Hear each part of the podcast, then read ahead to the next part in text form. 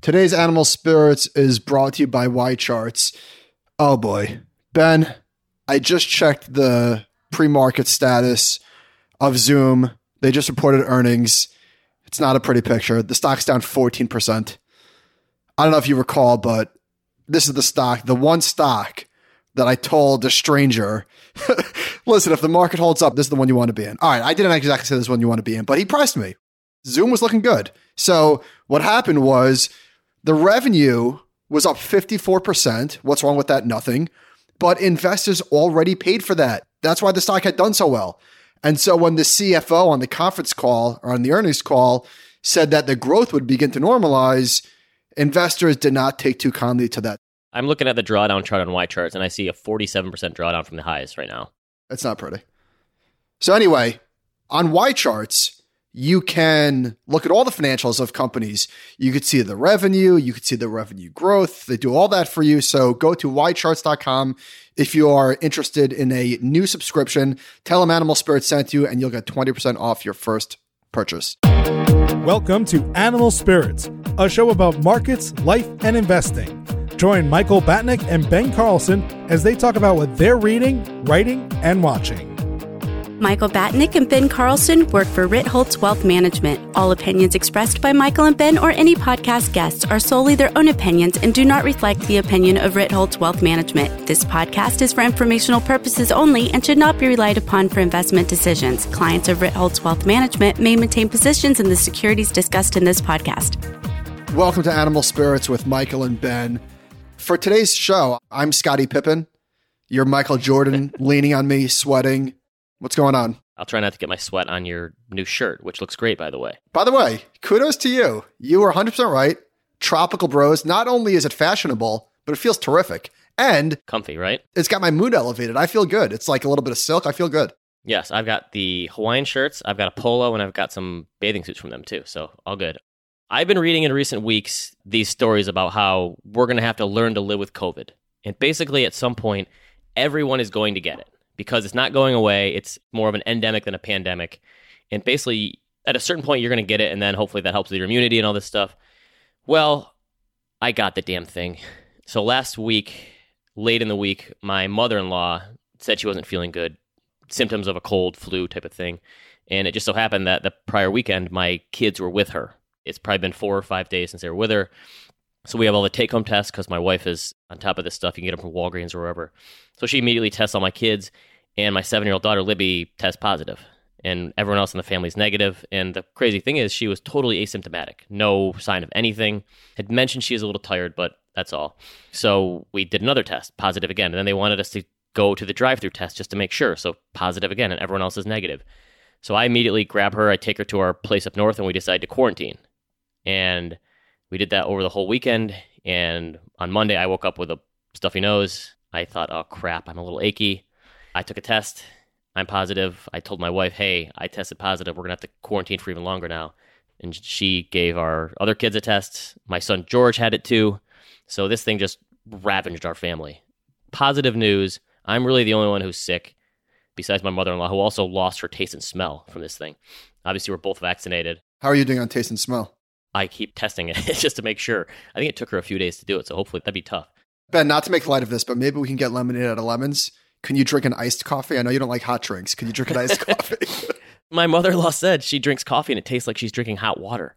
She can't taste it. Maybe that's the thing for me. So I told you yesterday, I said I tested positive, but I mean, I feel like I have a little cold. It's fine. And then by the end of the night, I was in a world of pain chills and night sweats. And it feels like I have a pretty nasty case of the flu, basically. So luckily, my kids are still complete. Like, if we wouldn't have known from my mother in law, we never would have got the kids tested and we never would have known they were completely asymptomatic. They are fine, which was kind of a worry for us because my son, George, has asthma. So we were kind of worried about his respiratory issues. He's fine. My wife and other daughter are still negative. We decided to just come back together since more than half the family is sick. Now we're basically holed up, and I feel like I'm in the quarantine again. Man, are you taking anything? Dayquil and basically, yeah, I, I got to whatever quarantine for 10 or 12 days. I think they said 10. And this thing is legit. Like, I can't imagine what it would be like if I wasn't vaccinated. It's a pretty good case of the flu. I woke up today and it felt like I played a football game yesterday. I was, my whole body was sore. It is interesting how our brains work that I had somebody the other day tell me that he thinks he doesn't believe the COVID stuff. And I'm like, I didn't really engage. I'm just like, whatever. But it's one of those things where you view the world through your own experiences. And even though we can have all of this overwhelming data that it's real, that people are getting sick, that people are dying, unless it happens to you, you're able to somehow block it off and pretend that it doesn't exist. I don't know what that is, what sort of defect that is in our evolution, but it is a bizarre thing. The whole path of the disease is crazy too. The health department has been in contact with us and they said, You're probably not going to get it since you're vaccinated and your daughter is asymptomatic. And of course, that didn't happen to my wife. Again, hopefully, still is fine, and my daughter too. So it's very bizarre how it impacts different people differently. And thank God the kids seem like they're fine, knock on wood. But I think I just have to rest for a few days, and hopefully, it sounds like people like the flu. It takes two or three days to kind of get out of your system, and then I guess this is my booster shot since I'm going to have antibodies. But here, I got a market joke though. So Go yesterday, on. I started out, I told you I was fine. And slowly through the day, I was doing worse, and I felt like I was fading faster than Nikola's market cap. Decent. Not bad. Not That's bad. the best I can do right now. Sorry. All right. So, just a quick update on that oh, email. Oh, sorry. One more Go story. Ahead. Go ahead. We get home. I bring my daughter Libby home, and my four-year-old George. We haven't seen him in four days or whatever, and he goes, "Hey, Libby, I got COVID." just, just, so despite it all, we had to laugh at that because it's like, what else can you do, right? He's like, I got COVID. All right, great. so that ridiculous email that I sent when I was incredibly open-minded, pat on the back, that was a cold email. So this is the email that I sent that had that cover letter attached. Hi, my name is Michael Batnick. I saw your posting at efinancialcareers.com.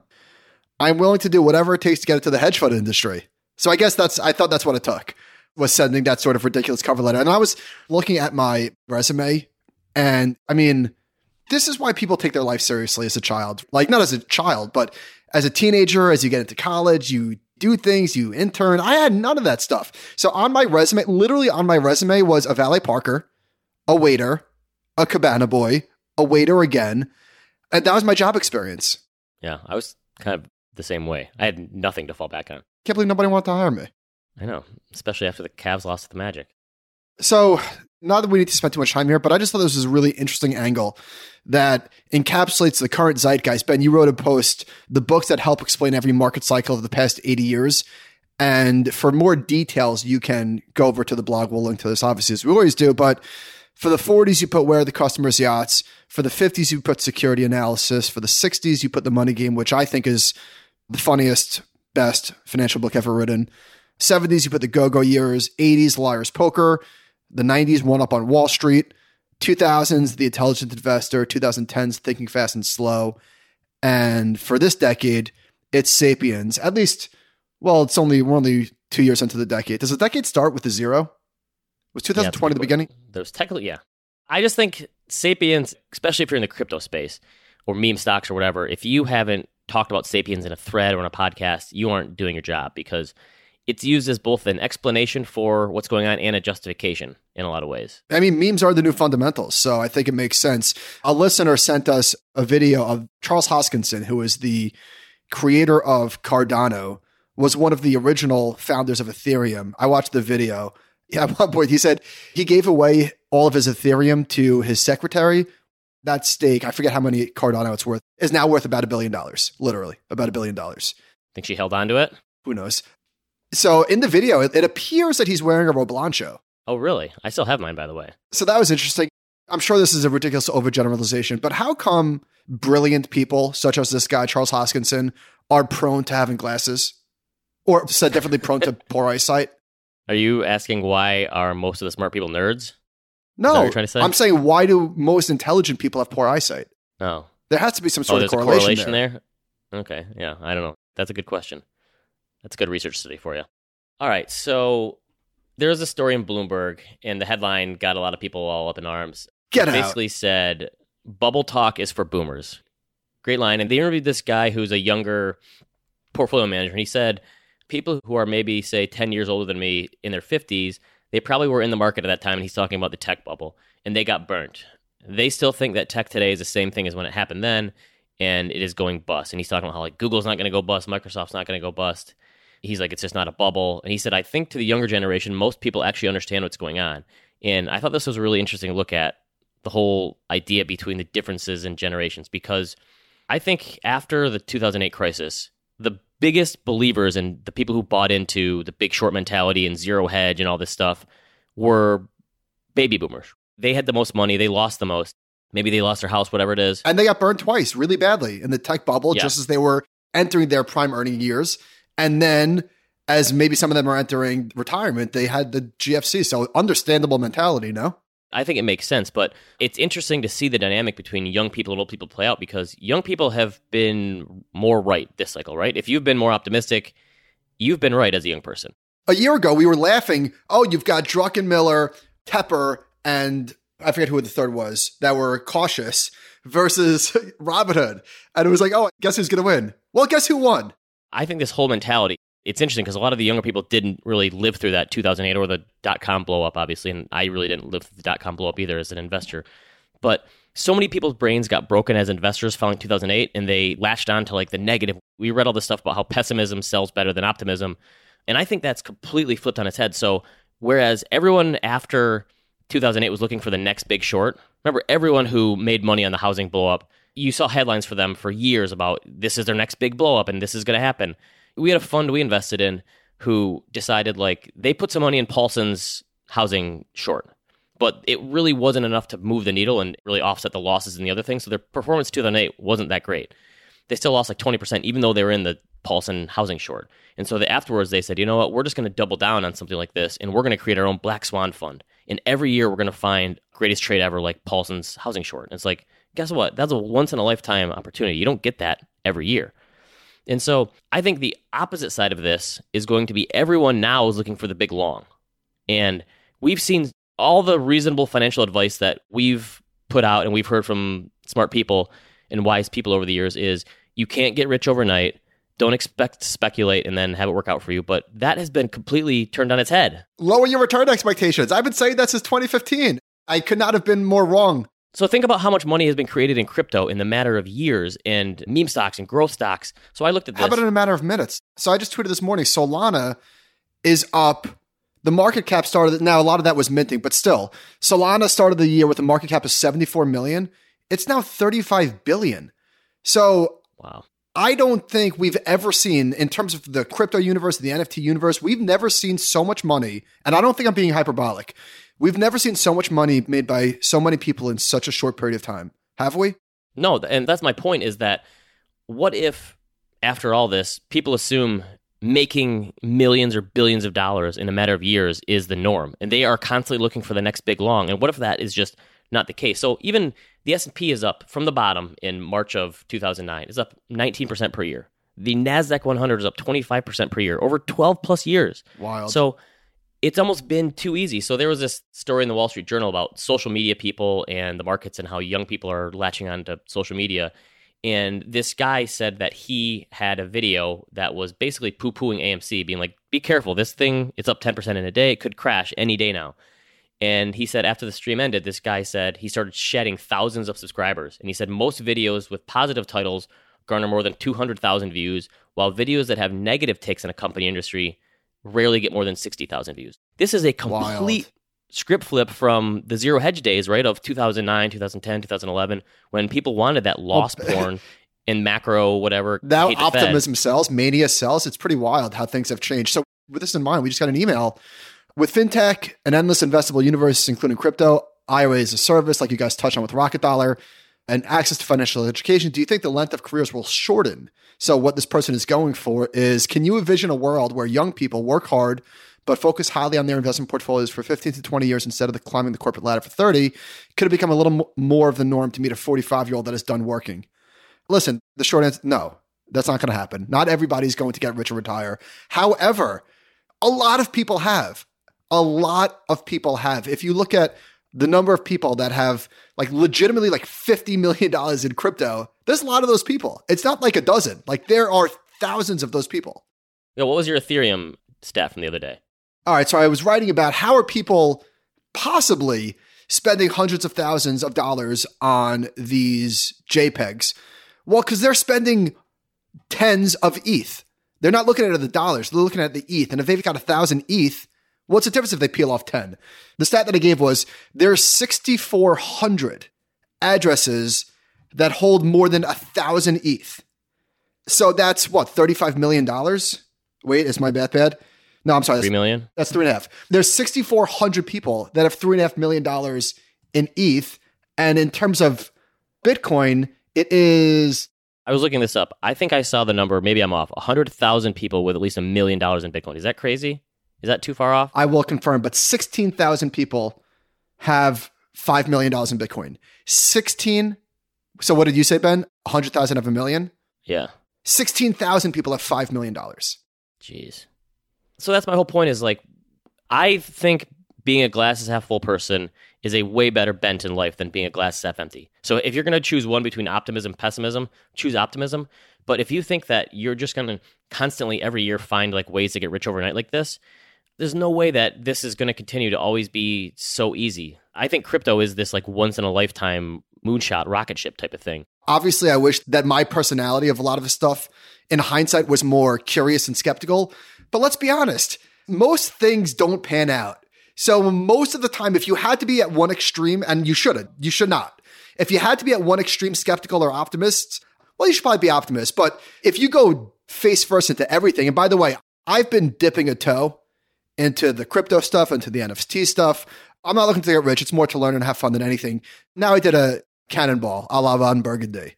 And I really feel like there's time dilation in the metaverse. The last week feels like four years. So, as an example, some of the stuff that I've poked around with.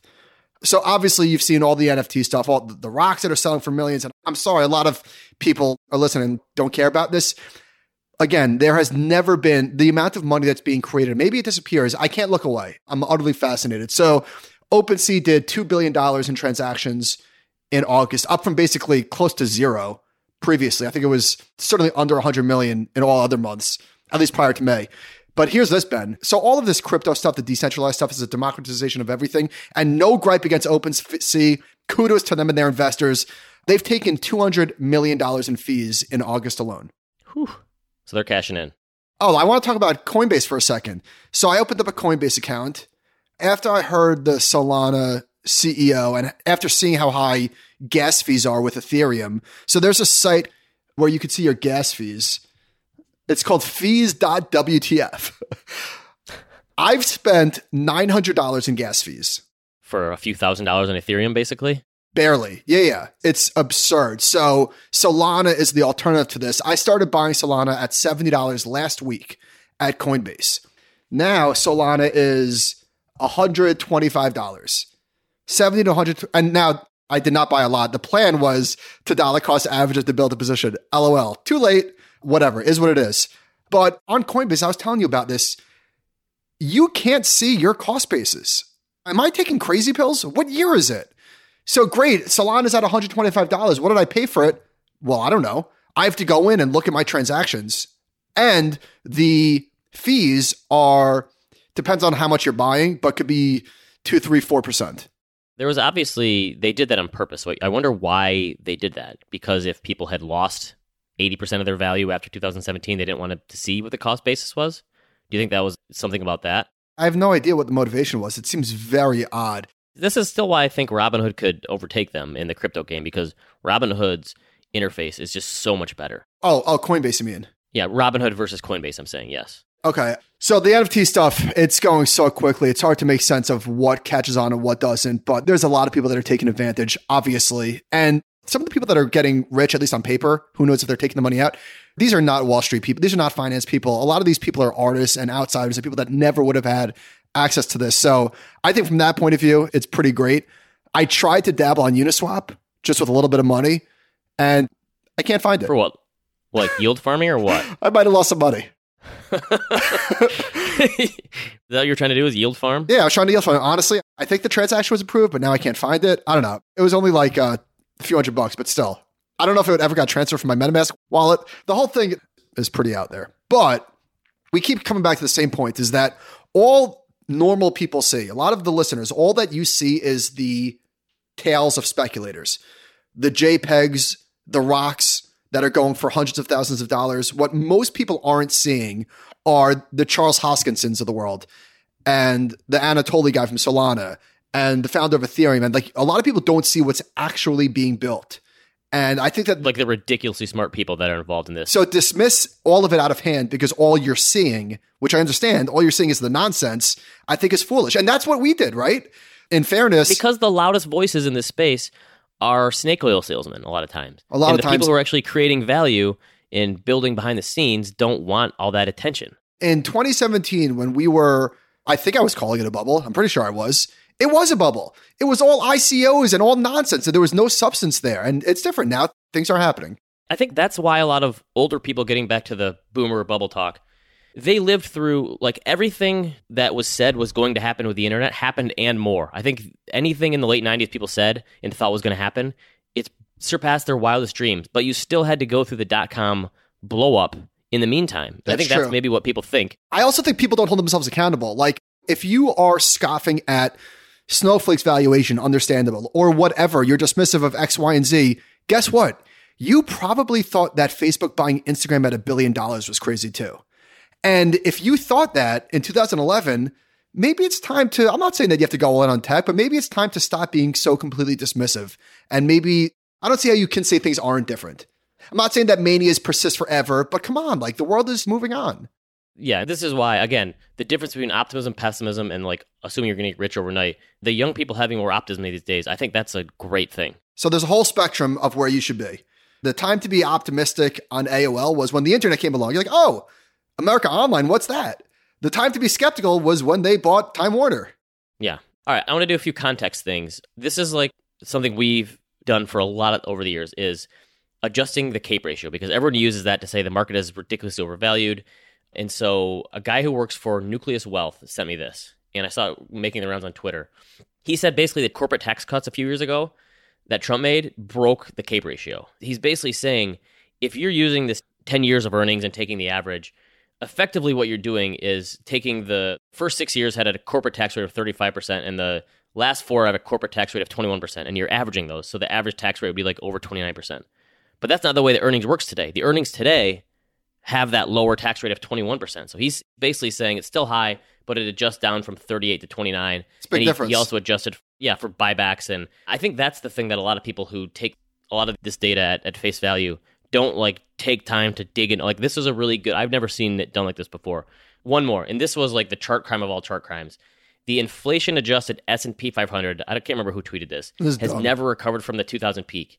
And they inflation adjusted it. First of all they didn't use dividends. Second of all they used the m3 money supply and so Cullen Roche wrote about it and he's like probably one of the best sources for this like for debunking this kind of stuff he basically said, "Why do people insist that inflation is an increase in money supply?" He said, "If I take out a loan for 100 grand, the money supply is technically increased, but what if I don't actually tap that loan?"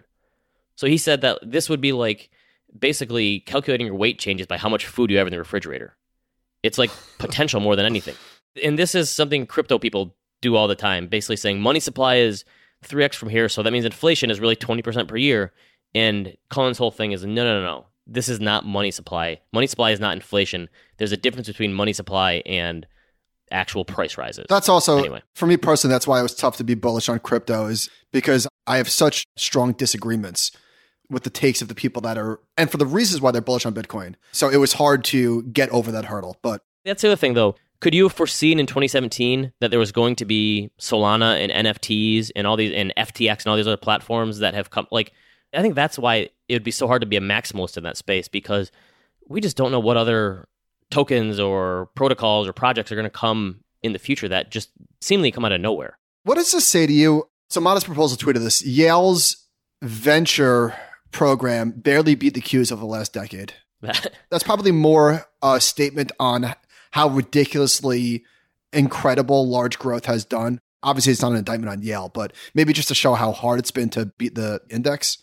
Yeah, so they're saying that Yale's venture portfolio manager is taking over for David Swensen, who passed away. And they've returned 21.6% per year over the last 10 years, which sounds awesome until you realize the NASDAQ 100 has basically done that as well. I don't know, maybe this gets back to my point about the big long, Matt. It's everything. Private equity has done well, venture capital has done well, startups have done well. I mean, if you have a startup idea right now and you can't get funded and get a $10 million valuation on it, like it's probably never going to happen, right? Because there's just so much money sloshing Andreessen around. Horowitz just announced they're launching a $400 million seed fund. And by the way, Acquired did a two part podcast on the history of Andreessen Horowitz. And I'm pretty sure $300 million was like the size of their first fund. Jeez, I know. And they're, yeah, they're doing $2 billion crypto funds and it's wild. All right, I want to talk about the shortages. I've been seeing this. So I talked a couple weeks ago about my dryer, how it was hard to get a new one. Are you still rocking the pickup truck? Yes, and I realized very quickly that I am definitely not a truck person. I don't look right in a truck. I'm too small. I dress like too much of a yuppie to be in a truck. Like it does not fit. You can't get in a truck wearing one of these. right. Yeah. So I am definitely not a truck. And also, I feel like I'm constantly going to hit something. It's so big. Because and the reason I have a truck is because my car got in a little fender bender, and I brought it in to get it fixed, get my bumper fixed in the first week of August. They basically said because parts delays, it's not going to be ready till August 31st, which is the day we're filming this. They just called me last week and said, "Sorry, three more weeks till your car parts are in because Ah. the sensors from Ford." We also got a letter from our school district basically saying the crisis involving a lack of school bus drivers is not isolated to Forest Hills or even Michigan. It is a nationwide problem. Fewer and fewer people want to do this job. They're having to cut bus routes because they can't find enough bus drivers. They're basically saying the hours for this job don't make sense for a lot of people. We just got a email from our daycare yesterday saying they might have to close some of the classrooms because they cannot find enough people to work there. This stuff is starting to get real. Ugh. I wish I said this earlier. Just an obvious disclaimer. If you're feeling like FOMO at some of the crypto stuff, just take a breath and don't do anything that you might regret. If you want to dollar cost average or some sort of, that's fine. But don't Right, feel you're like doing a lot of this stuff with play money. yeah, I, I'm literally dollar cost averaging with a little amount of money. So do not feel like you missed the boat. And so I know it's tough. It's really, really tough when you see people like I just said, 16,000 people at five million. Listen, I get it. FOMO is incredibly, incredibly powerful, but take a breath and be careful. Okay. That's my point is that like trying to find the next big thing is going to get in the back of everyone's brain. Yeah. It's going to be very hard to do. How could it not? I'd be lying if I said that I wasn't getting a little bit poisoned by this. Like it's really, it's really difficult to not be infected, especially when you're looking at it as frequently as I am. We had an email and it's just so spot on. In discussions with many people I know, both in the city where I live and the farm community I want to move to, a common theme keeps arising. If you are any type of tradesman of any level, you will make more money than you could spend. They consider themselves a jack of all trades, handyman, property maintenance, something like that. He goes, Is this a thing all over the country right now? Can it be this easy if you have some basic repair and troubleshooting skills for common home maintenance issues? Curious if you hear this from a lot of people. We live in different states, so he wants to hear us. And my wife and I have said to each other repeatedly over the past year when we've had various work done to the house, either work that we wanted to do or work that we needed to do because stuff was breaking. It's like, for whatever reason, and I'm sure that this is partially pandemic related, maybe they're overwhelmed, but this was even happening pre pandemic. Finding a reliable handyman, plumber, electrician, whatever, that is reliable, that will text you or call you back has been incredibly difficult. And I was just thinking, we say all the time, do none of these guys have calendars? If they just had somebody helping them with their calendar, like I feel like they're leaving so much money on the table. So yes, as in my experience, Well, the other part of it is they're so busy they can turn down work and they don't need it. I think if you were ever going to start a business of like this where you fix stuff for people or do renovations, like now would be the time to do it. You could make as much money as you want depending on how much you want to work, I think. there are some tech services. I forget what they're called. That like there's platforms where you could find handymen. But yeah, I think listen, if you're reliable, you pick up the phone, you get back to people, you do good work. There's always room for somebody like that. All right, Ben. That's two hard things to find in life. A good car repair place and a good handy person around the house that can fix stuff for you. Yes. So I saw this chart going around last week basically saying so in 2002 new home sales, so this is newly built homes at 200,000 and under were 60% of total new houses sold. This year it's 2% and it's much higher. New homes of half a million dollars were 3% of sales in 2002 but nearly 30% in June this year. And a lot of people are saying this is another inequality thing, the housing market is rigged, blah blah blah. I think there's a lot of reasons this actually makes a lot of sense. One of them is interest rates have fallen. I did a comparison of 2002 rates at 6.5% to 2.9% today. And if you built a new home for a million dollars, and I'm assuming a 10% down payment, you would pay less by $500 a month than you would have for a $750,000 home back in 2002. So That's rates wild. are a huge piece of it. Obviously, it's But down tw- payment, down payment. You have to mention that. Yes, people always say that in property taxes, but I don't think people make housing decisions unless you're living in a very high cost of living area in California or something, where people told us on our listener questions that they have a $2 million starter home. I think most people make their decision based on the monthly payment, right? Obviously, the down payment is not easy, but the majority Do of you? homeowners. Wait, do you really? Oh yeah, definitely. I think people go to the bank and say, "What can I afford?" and they try to look at their monthly budget and monthly income and figure out their monthly expenses they could do for their house. You don't think that? I don't know. I mean, I think if you don't have the down payment, then that's it. Like you can, you Isn't might that be how able, you look at it though? Can I handle this monthly payment? yeah. And the other part is it's been 20 years, so it's there's inflation. So my whole point was like it actually makes sense. And the home builders got burnt, so it makes sense to me that they would build higher end homes or more pricey homes because they probably get higher margins on those. The lousy part about this, I read this, I forgot to put it in the doc, I forget where it was, is that a lot of the institutional buyers of these homes are happening on the lower end. Right. That's a part of this that's really shitty. but they're also the ones that are building. So my whole point, my conclusion was, if you want a starter home that's two hundred thousand dollars or less, and you can find it in the right area, it's going to be an existing home, not a new build. Which I don't know, sort of makes sense to me, especially for the home builders that got so screwed in the two thousand eight crisis, I guess. So being sick and having the whole family quarantine, I feel like I'm back in frickin' March 2020 again. We're going to be basically holed up in our house for like ten days without leaving and Stinks. that was honestly the worst part until then I got sick. Oh well. yeah. you? Yesterday you said I just have some sniffles. Yes, it could be worse. So we spoke about when the moratorium for rents was lifted in terms of like landlords being able to raise rent, that it was going to go up. I'm not saying we predicted this, but it's gone up. It's gone up fairly significantly. The median rent price in the United States. So there's a good thread from this guy Rob Warnock from Apartment List, which I think I've used in the past to buy an apartment when I was in my younger days. He showed the median rent price, and it's gone from I don't know eleven hundred dollars to over twelve fifty. Like, and it took off. This chart took off like crazy in 2021. He basically thinks because housing is so hard to come by, rents are increasing because so many people are having to rent because they can't find a house. So like the Google search volume for apartments for rent is at an all-time high right now, and I guess a lot of it is because it's hard to find a house. So any part of the real estate market, and it, I think it also makes sense, wouldn't it? If housing prices are rising like crazy, that rents would rise to match that. Doesn't that make sense to you? Yes. If a market's going to find some sort of equilibrium, Oh, this is interesting. Maybe not terribly surprising, but interesting. Startups are spending more on Airbnb than they are on office space. So currently, only 60% of startups are paying for rent. so you're saying a startup that has two or three founders will get an Airbnb and just all be together and live together while they're trying to get things off the ground? Yeah. That's kind of interesting. Or maybe they're using thought that for office space. That's probably what you mentioned. I thought that was an interesting little nugget.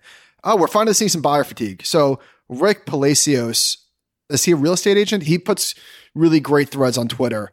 I think he's just a real estate analyst, but yeah, Okay. he does like channel checks in every big city in the country. All right. So for example, in Phoenix, here's an agent in Phoenix. Buyers are nervous they're overpaying. Sellers are nervous there'll be a correction and they miss the opportunity. Both sides are crippled with questions and fear. Here's Houston. Some of my clients are waiting to buy due to the high cost bidding war. They feel that any house they purchase will be upside down in equity due to the bidding wars that are going on. That makes sense. This is interesting. In Charlotte, institutional buyers are killing the first time buyer. That makes sense. I do think the first time buyer slash starter home are the people that are definitely out of luck the most out of anyone in this whole real estate game, unfortunately. Niall Bayer tweeted, buried in today's existing home sales release, millennials make up more than 50% of net new mortgage issuance. A demographic tailwind, if you will. You damn right. I mean, that's as much as interest rates being low are people like me, not you, people like me, Ben, that are trying to get into a house for the first time. Household formation. Well, are you saying I'm not a millennial? Is that what you're saying? Yeah, that's what I'm saying.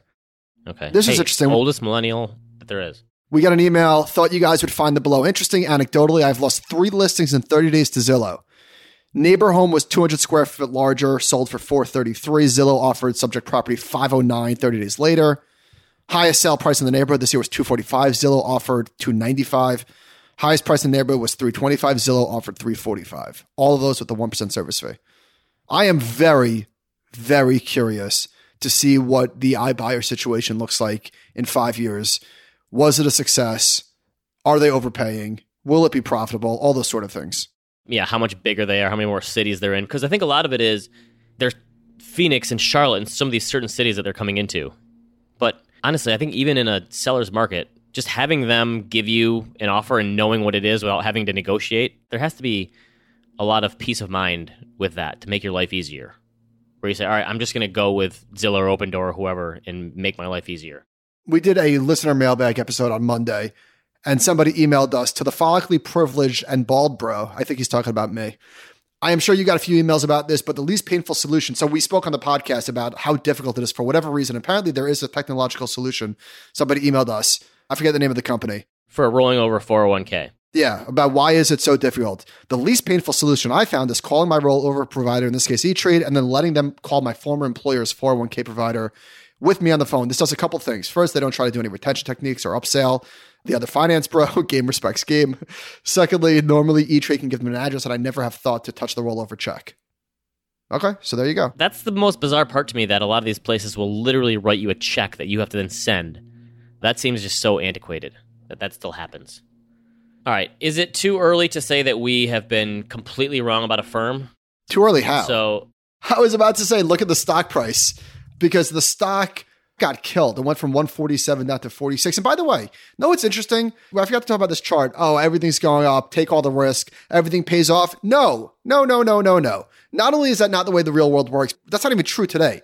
So Liz Ann Sonders tweeted this chart, a great chart, contrasting the maximum drawdown of the S&P 500 which has not had a max drawdown greater than 5% in seemingly forever, versus the average, this is a Goldman Sachs index, not profitable tech, SPACs, Bitcoin, most shorted stocks, and the IPO index. And a lot of those names have been getting crushed. So it's this idea that risk has been eliminated is just pure bunk. The thing is, is that we, again, to our Independence Day analogy, the aliens moving from planet to planet, the speculation moves and moves and moves, and then you forget about this stuff that Exactly. has gotten completely crushed. So Affirm went from 147 down to 46, but then on Friday they announced a deal with Amazon and the stock did pretty good. Stock was up like 40%. I still don't get this. Amazon partnering with them and Square doing. I don't know why these firms aren't doing this themselves. Because Amazon essentially already has this. You can do this on Amazon where you pay over six months or 12 months and it's like 0% interest. Okay, this is super bullish. This is one of the most bullish signals that you could find. I've spoken about this before that every time you say to yourself, I don't get it. Why can't this company do that? What's so special about Zoom? Skype had them. How is it so hard to build this? Clearly, there's something that we're missing because if it was so easy, why would Amazon partner with Affirm? I don't know, but obviously they know a lot more about the space than we do. And I would just assume that there's good reason for this. All right, this one surprised me. Peloton cut its price of its lowest price bike by 20% to 14.95. I think that's the second time they've cut the price. Armchair quarterback here, that is not a good sign. There's no way that's I mean, I assume they're worried about competition. I'll take the other side of this. I would agree. That's not a great sign. I think that we will look back on this in the rearview mirror and say it was just a stumble. I'm bullish on Peloton long term. I think there's a big opportunity for this company to be like the workout brand. I still think it's got brand cachet and I, this just that's a pretty good price cut. That's all I'm saying. Yeah, it's significant. By the way, worried about something. I actually got on the Peloton for the first time in a month or two the other day. Felt nice to dust it off and get the sweat on because, and that's not a bearish thing on Peloton, but it, listen, it's a summer. I'm wearing this Right. flamingo t-shirt. Almost. I've been biking to the beach. So unfortunately, when, I don't use mine in the summer very much because I'm out running. when the gloomy weather returns, I will be back on Hey, on. for my 10 day quarantine, I will be using my Peloton probably. Okay. I hope you're able to. Oh, this is interesting. Joe Rogan's influence apparently is waning. So The Verge did this really interesting study showing what happens to people that go on the show to their Twitter following count before and after he went exclusive with Spotify. They took off people that have gigantic Twitter audiences. And it could be a coincidence that people are listening to podcasts less now, but this chart was pretty interesting that once he went exclusive to Spotify, his audience shrank, which is how hard is it to listen to him on Spotify if you're a fan? That surprised me. But I'm so entrenched with Apple Podcasts, even though when they changed their podcast player, it was noticeably worse. Like it's hard to delete a podcast. Like I don't know who decided this was a good idea. I'm it's surprised you're married to user It's, it's, experience. it's not difficult to switch. I know it's. I tried using Overcast and some other ones, and I just I couldn't do it. I'm used to the Apple one. That's the one I go to. So if it's not on there, to me, it's like it didn't exist. I have a thousand dollar idea for one of these companies. I now have, I don't know, 15, 20 podcasts in my library, and I probably could delete a few, but I'm at the point where I would like some folders. I want sports, I want movies, and I want finance. I want some folders. Okay, that's not a bad idea. Is that so much of an ask? Nope, I like it. Somebody asked me for a book recommendation. And I was like, huh, I feel like I've written about this before. This is Ben, click on this link. How neat is this? So I Googled, like, I think Michael Batnick, best books, favorite books, something like that. And it took me to a site called Books Chatter.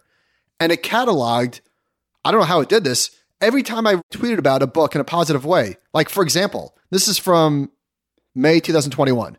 The only audio book I ever did was City of Thieves. It was excellent. Then it's got The Price of Peace.